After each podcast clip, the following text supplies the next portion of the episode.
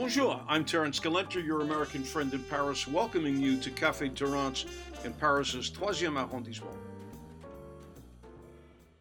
My guest today is Richard Bradford, author of biographies of Philip Larkin, Kingsley Amis, George uh, Orwell, and most recently, and almost back to back, two of the most despicable human beings ever to put a pen to a piece of paper. Uh, uh, Norman Mailer and uh, Patricia Highsmith. So, uh, welcome to Paris. Welcome to the program. And how did you pick these two characters to spend uh, a, a, good part of your life with? Um, well, I suppose you've answered the question in your um, preliminary account of things. Um, I, I, I began my uh, career, if you want to put it that way, as a literary biographer by writing about um, authors whose work I enjoyed and whose I, who, I admired as writers. Uh, but neither Kingsley Amis nor Philip Larkin were themselves uh, particularly wonderful individuals, as I found when I researched archives. And it became more and more evident to me that very often, uh, the more interesting it became if successful writers could be found to be unusual, uh, and if not just unusual, unpleasant individuals, because there's a sort of interplay or uh, shall we say, curious relationship between their persona on the page and what lies behind it, if you see what I mean. Mm-hmm. Yeah, you mentioned actually in the in the case of both of these people, they seem to require uh, serious conflict in their life to get about the uh, the work of writing. Well, we can talk this in a very in a broad in a broad brush about each of them on that specific point, and then we can talk specifically beginning with Norman. Okay. Um, well, regarding Highsmith, it, she, I, I, suppose you could say in a simplistic way, because she was, she had to live two lives, and in an obvious sense, because she was a lesbian and although at the time, uh, the legal status of lesbians, particularly in the States and in mainland Europe, was vague. It wasn't always or straightforwardly a criminal offence, um, as it usually was with male homosexuals. But at the same time, socially and in other circles, she had to mix in two distinct groups. And as with most people, this had an effect upon her personality. But with many, um, they became accustomed to it. But she became, for want of a better word, almost psychopathic. She enjoyed um, shifting between the person that some people thought they knew and another individual who many people wish they hadn't met at all. And I think this filtered into her fiction as well in an obvious case, the talented Mr. Ripley. Sure. An individual who pretends to be someone he isn't and ends up being not in a, uh, a straightforward sense evil, but uh, shall, shall we say murderously bizarre. And she did things. She didn't actually kill anyone, but she uh, almost connived, connived in her lover's attempt at suicide. She walked out of the room, went off, had sex with another woman, and assumed that her lover was dead. Uh, luckily for her, she was rescued. But it was almost as though she didn't mind her dying. Yeah, Again, I would say that you, that behavior certainly in, informs her writing, as we'll we'll talk to in a minute. Let's go back to Norman. Uh, yeah. tough tough guy, the life of Norman Mailer, uh, who wrote a book called "Tough Tough Guys Don't Dance." Uh, he should have written a book called "Tough Guys Don't Beat Their Wives," which would be you know, perhaps yes. some more uh, valid morality uh, moral. But but here's a, a, nice Jewish boy from Brooklyn. Uh, oh, the, the goofy uh, the, the, name he had the whole the Yiddish name, a Melech, which is means king, and it was Norman Kingsley Mailer. And he spent a, a lifetime kind of trashing that impression, not wanting to be a nice Jewish boy from Brooklyn, but at, at, at the same time uh, totally consciously aware of who he was. And when he went to Harvard at a time where a lot of people aren't aware, 25% of the student body was still Jewish. the quotas came after the fact. There were too many Jews, so he had to, uh, you know, cut down. It wasn't they weren't prescribed at the very beginning. And then when he was there, he kind of played off that. He's kind of an intellectual, but with this Jewish uh, kind of street smarts. Smarts. Talk a little bit about his background and go back to his father and how it began to inform, this personality that he developed. Yeah, I mean, uh, regarding what you said about Harvard, uh, there, there, was there was a sort of, um, shall we say, undercover anti-Semitism at work there, because a, a lot of Jews who went to Harvard at the time were absolutely brilliant, and the meritocracy worked in their favor as it should have done. But at the same time, as with as with Mailer, although he seemed not to notice it at the time, he was ghettoized. He ended up uh, in the same dormitories as people he became friendly with. And it was only later when he reflected on it, he, they all seemed to be Jews. and the, the, the university had made sure they stayed together in small groups rather than the ones who came from private schools and, you know, were wasps who, who were encouraged to work, to mix in different circles and so on and so on. But it didn't it didn't seem to sort of um, affect him at all. But his background, um, he never really made much of it after he he, he got beyond his teens. Um, he played along with his family rituals. His wife, his wives had to uh, display that they could cook kosher food, mainly for his mother, because he adored his mother. His father was a slightly uh, uh, shall we say, unusual individual because he was a fraudster. And they didn't really talk about him very much because he he continually lost half of the family's money. Not not that they were particularly well off anyway. And Norman helped them out. So yeah, he had he had a he had a slightly odd background, and I suppose or he he didn't talk much about his father. He was probably a little embarrassed, but he, there was no there was no sense in which he wasn't attached to him. But I, I, I suspect he saw uh, something of his father in himself because he became something of a chameleon in that he would shift personae just for the sake of it. He played different roles for different people. Like to play with people. Yeah, he he he liked to irritate by uh, being unable or making it difficult for people to pin him down to see what he was going to do next or who he was or where he was coming from and so on and so on. And perhaps there was just something something of his father, who, as I say, was a fraudster, a con man, that might have rubbed off on him there. Mm-hmm. Possibly. But again, he he he loved his mother to the end. In a way, well, as she did him. I don't want to call her the, the doting Jewish mother, but, but yeah, Norman well, was her little baby. Yeah, let's leave Freud out of it as well.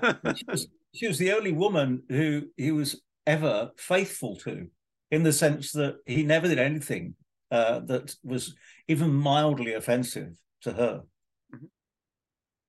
Yeah, outside I guess his public persona. Well, he went to he went to Harvard. He was in uh, his major was aeronautical engineering, uh, yeah. and, and, then he did a minor in literature. But it, it's kind of interesting. He was he was quite a good student as a, as an engineering student, as a mathematician. Uh, mm. I can't, I can't imagine wanting to fly an airline, uh, an airplane he had anything to do with. but uh, but he got he was published in the Advocate. He had a couple of short, very short stories. He was her man, and the greatest thing in the world. Uh, you know, teacher talk uh, Davis talk a little bit about the how he began to form uh, his literary personality at, at, at, with the experience at Harvard. Well, there's there's no evidence that before Harvard he read anything that was even faintly serious. Uh, he he might have looked at the odd thriller or the odd western, but that was about it. He had he had no overt interest in what one would call literature whatsoever. And he enjoyed aerial aeronautical engineering because he had he had a, a, a talent for mathematics and mechanics. I mean, um, a year before he went to Harvard, he had one of the highest IQs ever recorded for a, a, a young man of his age. Um, and he also enjoyed the, the idea of being associated with aeroplanes because he thought it impressed girls. Mm-hmm. Because he wasn't necessarily be, uh, intended. Is it, isn't everything in life about impressing girls? yeah, well, if we want to really reduce it, huh?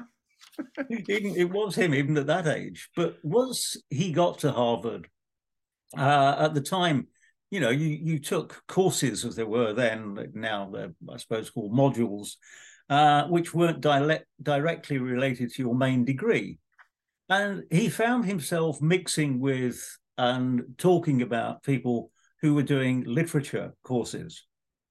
And again, there's the, he leaves no record of why he uh, became interested in studying literature and why he started writing short stories, some of which are very interesting.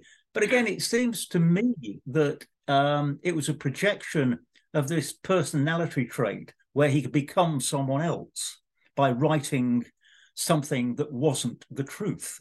It's Tom Ripley. I mean. Yeah. At some level. There's similarity. Yeah. yeah. at, at, some level. Uh, yeah, The Advocate was this major uh, uh, publication at Harvard that he, uh, I guess he won some uh, some money, some prizes for that for that yeah. work. Yeah. Uh, did he very quickly realize that he was onto something? That there was some kind of a a, gift to communicate that he had?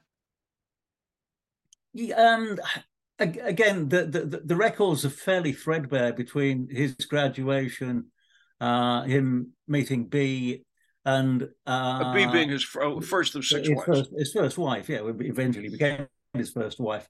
This is his and, only Jewish wife. This might have been for his mother. Uh, yeah, his only Jewish wife. Yeah, yeah, that's right. Yeah. Um, and at the time, he he wrote a few things, and um, for I suppose opportunistic reasons, when he was first called up, he said that uh, he was he was unable to um, become a soldier because he was writing a novel that would be useful in terms of propaganda, and I suppose he he had in his mind a novel similar to what would become The Naked and the Dead, mm-hmm. except they didn't want to go to the Pacific or Europe to be able to write it. So he tried, he tried to get out of conscription by claiming that he was part of the uh, U.S. propaganda campaign. He was also, as, as somebody characterized him as, as the worst, the worst army cook he'd ever experienced. Yeah. But he was he was he wasn't on the front lines. He was he was in the Philippines. I guess he was later in occupied yeah. uh, Japan. Uh, and, yeah, and well, sorry, there, there, there, there, are disputes about that. He um, b- before the end of the war in the Pacific. I mean, he, he didn't fight on the front line mm-hmm. but his um, his platoon was close to the front line. Mm-hmm. He claims to have opened fire a few times.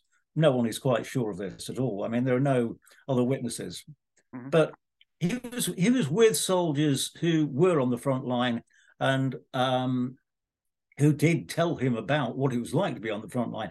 Because The Naked and the Dead is a good book because it's still, uh, but but oh, still? absolutely okay one, one, one of the best World War II novels uh, ever written, I think, because it's it's documentary realism. He he picked up an, an enormous amount of information, partly by making notes uh, from even before he got to the Pacific. He was talking to his fellow servicemen and just taking notes about where they came from and noting to see, see, see if he could in some way reproduce their accents and their um, habits and so on and so on. So you think he was, he was consciously pre- preparing oh, yeah. to write that book? He, he, was planning it. Okay. Uh, he was, he was going, getting the train across uh, um, the US because many of the letters he wrote to Bea, she he asked him he asked her to keep them because they were basically the raw material for the novel he would write when he got back. I mean, um, some of the descriptions of the landscape uh, that you find in his letters to her are almost identical, not quite verbatim identical, but too similar to be coinc- coincidentally uh, the same.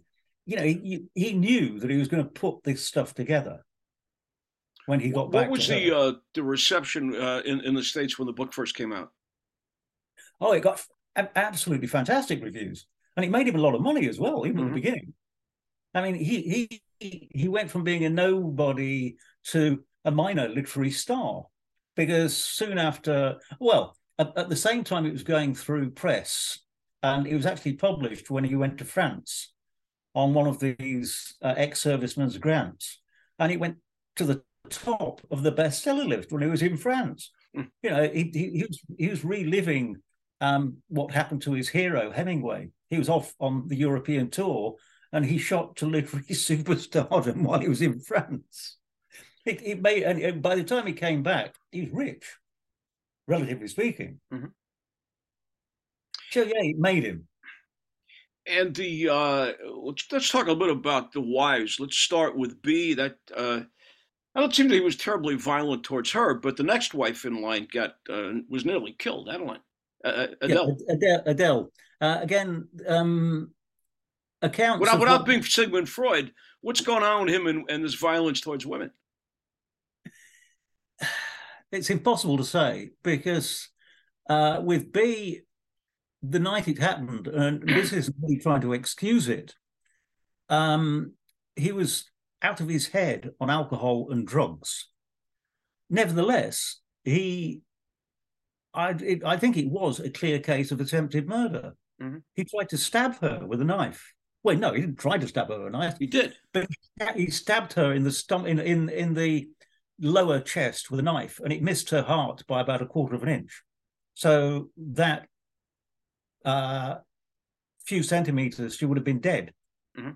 And he wasn't that out of his head. You know, he was he was going through his act just before this. He asked people at the Mad Party to divide themselves into two groups, anti-mailer and pro-mailer, and then he stabbed his wife. Hmm. Not that she, not that he, he disliked, him, you know, the way the way that she had gone one way or the other, but he was relatively articulate in the sense that you could ever imagine him being articulate in that state. So yeah, um, he he was he was I suppose horribly when you say typically, but at the time a t- typically macho individual. Mm-hmm. That's the way he behaved towards women. And this was, you know, the end of the 40s, 50s, and early 60s uh, just coming back to Naked and the Dead, I, I want to talk about uh, James Jones and that, which became a great success, both cinematically and obviously literary. Uh, the oh, yeah. Uh, from here to eternity. Uh, did that arouse jealousy in him that all of a sudden his work, in his mind, might have been co-opted? That he He, yeah, he, he, did. There was there were several cases in which he uh, he he he threatened Jones with violence, on a couple of occasions in letters. It, he he he he thought The Naked and the Dead would make a fantastic film, and that's the reason he first went to Hollywood soon afterwards, and it resulted in later The Deer Park. Um, and he met Louis B. Mayer in the, in the expectation that The Naked and the Dead would be uh, Metro Mayer's next project, but Mayer didn't want it. Um, I mean, he could have written a brilliant comic novel about his escapades in Hollywood, but the, uh, the, the Deer Park isn't comic at all. Um, but yeah, back to Jones, he was disappointed that it didn't follow on uh, in the way that From Here to Eternity did with, uh, you know, a, a, a, film that remains something that continued continually shown on a Sunday afternoon again, mm-hmm. again, and again and again. Yeah, um, I, I, mean, the, the, the well, yeah, Burt Lancaster. You have a very young Monty Clift.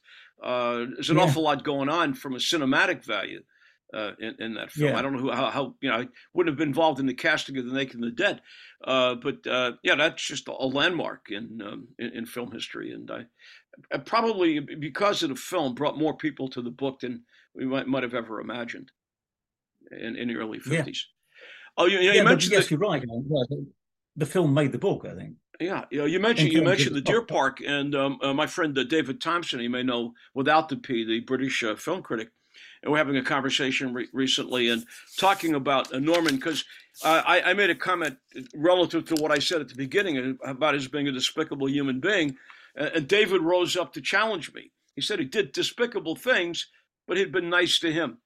Uh, and he, particularly since he's writing about film, came back to the Deer Park. So let's talk a little bit about about the Deer Park, and uh, which is a result of his experience in Hollywood with the Sam Goldwyns. Oh, he made some money out there. You know, the thing in Hollywood is once they agree to let you write something, even if you never get it produced, you're constantly collecting money. Yeah. Well, the the the the, the Deer the Deer Park is interesting because it's both moralizing and hypocritical in that um, Mailer writes it as an attack upon the corruption and the sexual sexual exploitation that took place in Hollywood. But when he went there, he enjoyed it. he had a fantastic time as part of it. So when he uh, invents uh, this character who exposes it as hideous, he was going against what he'd had a fantastic time enjoying for, during his time there, and he was there on two occasions. I mean, the, the, there was a hilarious episode where he and um, his Marxist friend Malaquais were over there, and they they met Louis B. Mayer, and he said to him, "Okay." They thought they were, they, was, they were going to be asked to write the screenplay for The Naked and the Dead, but Mayer wanted a completely different film.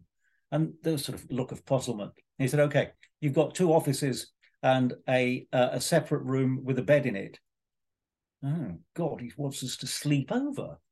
and then he said, "Okay, what sort of secretaries do you want?" I said, "Well, secretaries who can do the job." I said, "No, do you want uh, Spanish, blonde, ginger?" I said, well, "I don't really care," because in Mayer's view, secretaries were uh, sexual aids, basically, sure. and the bedroom was what uh, where they would service the two writers. it was absolutely preposterous. Oh, and Mayer, uh, the, the, the, the, hideous individual that he was, you know, a serial rapist. Oh, this was ter- Me Too long before Me Too became known. Terrible, terrible human being. Uh, uh, speaking of terrible yeah. human beings, I want to jump a little bit. I want to skip over temporarily Armies of the Night in the Vietnam protest and, and get to the Executioner's Song, which uh, was at that time when Tom Wolfe was writing, there's so you know, somewhat this new journalism was evolving. Uh, yeah. Talk about that book, Gary Gilmore, and, and how important that was to his, his career. Yeah, it's uh, it's an it's an intriguing book, um, and I mean he he he introduced uh, a term in relation to the armies of the night. History is a novel, the novel is history in other words, blur the borderline between what is fiction and what is pure documentary. And um, the Executioner's song was a, a, a, perfect example of that. He never really veered from, or at least very far from, um, documented uh, facts regarding um, the previous life and uh, the trials and eventual execution of Gary Gilmore. Mm. I mean, mm-hmm. all this all this material was on on on file. He interviewed an enormous number of individuals, so it was almost as though he was doing a biography of Gary Gilmore, but he wrote it as though it were a novel. Well, I mean, so narr- there's, there's, narrative there's, nonfiction, I guess. Yeah, yeah so but but the interesting part is that although he didn't tell untruths in the strictest sense of the word he gets into the mind of individuals. And he shows you perspectives from their point of view where he could never have known this from the material that was simply documented. So you can tell that he is telling lies in the sense that he can never have known this but at the same time he's basing it on what appears to be the truth so he's taking advantage of fiction where you feel that the characters are real, but the characters were real. Uh, and at the same time, he um, in some way manipulates their actuality to make them more exciting than they were, or make them more make the reader more sympathetic to them than they otherwise might have been. They can give you them. access to the person you know, in, in, terms of making the story more of a narrative, uh, sucks the reader in, not sucking them in, taking advantage, but pulls them in yeah. to be interested in learning uh, learning some of the facts. Yeah. I, I, would guess, in my opinion. Uh, I, I, don't want to. I want to. I want to talk about Patricia Highsmith, but uh, before we get there, maybe we'll have time to come back to Norman. How do you think history uh, will look at Norman? Although he's already been dead for a while, so it's beginning to set itself up. Let's say 50 years from now, when one were to examine uh, the life and career of Norman Mailer, uh, how would he be seen, in your opinion? I, I, think I think there will be an enduring legacy of Norman Mailer because he was so bizarre. I mean, uh, you've already mentioned the new journalism, as it's sometimes been called, mm-hmm. but that's the flip side of um, the novel as documentary. He continually um, destroyed the clear border between writing about truth and inventing things. And no one of that generation, although there were others who did similar things, did it so frequently and uh, outrageously as Norman Mailer. So I think when literary history comes to look back at the mid 20th century and developments that occurred at that point, I think they will see that Norman, I think they will accept that Norman Mailer all but invented a new genre of his own. He wasn't the only one, but he was the most outstanding. Mm-hmm. And if they look at it closely, you can see that it's a projection of his personality. Who is Norman Mailer? He was partly uh, too unreal to be true, mm-hmm. and often too true to be unreal, for God's sake. Well, so we we shift to uh, if this were like a Saturday Night Live skit with Bill Murray, it would be who is more despicable. So we start with Norman, and now we have Patricia Highsmith, a alcoholic, vicious anti-Semite, predat- uh, sexual predator, uh, who wrote at least three damn good books that became three damn good movies. So let's oh, talk yeah, a little I'd bit about. I'd say even more. Well, I, am yeah, thinking I think Carol uh, Carol Ripley and or Plein Soleil also, as René Clément did, and, and, obviously Strangers on the Train. So let's go. Let's just get a little take on her going back to her period in Texas, uh, and then let's jump forward and talk about her literary career. Yeah, I, I, I mean, her, her childhood in Texas, if we believe her account of it, which she offered mainly to friends later on, and there are no um, documented uh, other accounts, really, but she seems to suggest that she became or she acquired the notion of a split personality because of what, the way she was brought up. She she was she was divi- divided between a, a family, uh, her, her, natural father and uh, her um, stepfather, and she never quite knew how they felt about her. And she even claimed that her natural father wanted to have sex with her, or perhaps did have sex with mm. her. And whenever, she, whenever certain about the authenticity of this, but there's something of that there. So again, it, you often wonder if um, Highsmith, when she talked about this, was giving an account as though she were writing a novel about her past.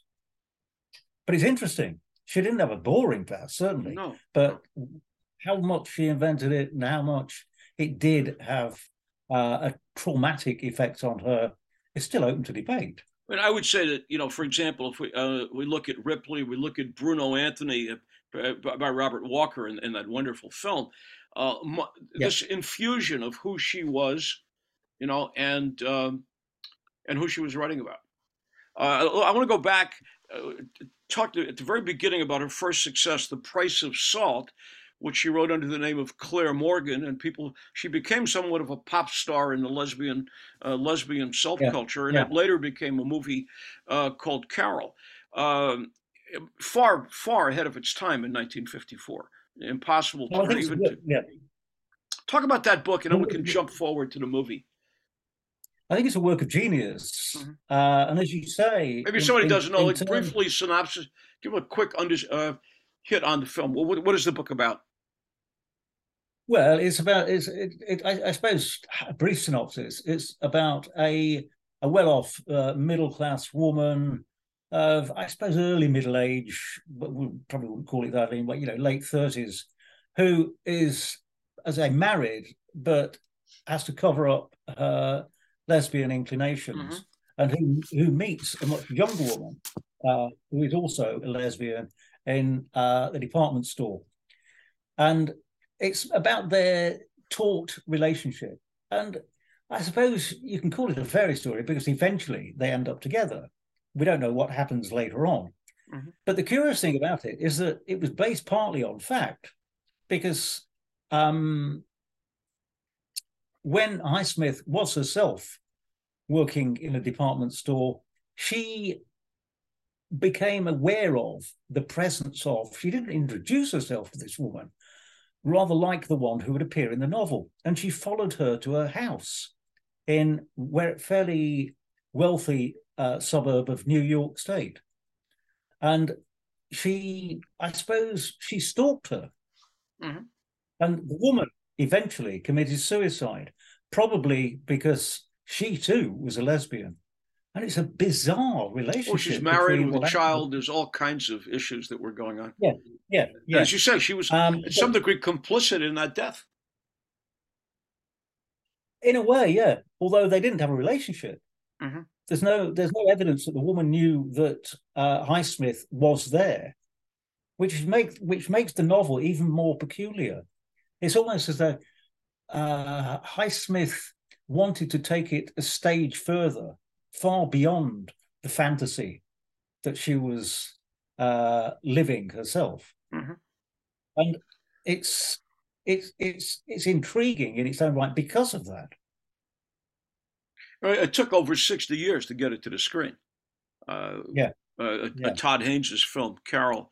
Uh, the first uh, of her books that came, uh, this was uh, discovered by Hitchcock, uh, Strangers on a Train, and with, to me, a magnificent performance by Robert Walker as as Bruno Anthony. I, I, never quite got the Farley. Granger casting; that was the weakest part of the film. But the and it was a, a level of homoeroticism and that that was never physically there, but the, uh, lurked on the thing. And you know, where Hitchcock had to make decisions, he probably, if he were making the film today, would have done some some things different. But there's just an over uh, bearing uh, quality in Bruno of manipulating this the whole scenario, which is. Uh, wonderful. Oh, I agree. I mean, it's it's it's it's a brilliant novel, and very often uh, a film either improves upon an average novel or ruins an excellent novel. Mm-hmm. In this case, the two, although very different, are beautifully matched. Yeah, um, I would think. I mean, yeah, I'm interested in. I don't, you know, in, in reading the book again. Uh, you know, in, in this in the context of your work and her work, and uh, and then beginning to imagine how the film would be made today. You know, where those things could go. Yeah. But but absolutely loving the performance that Hitchcock got out of uh, out, out, of Bruno.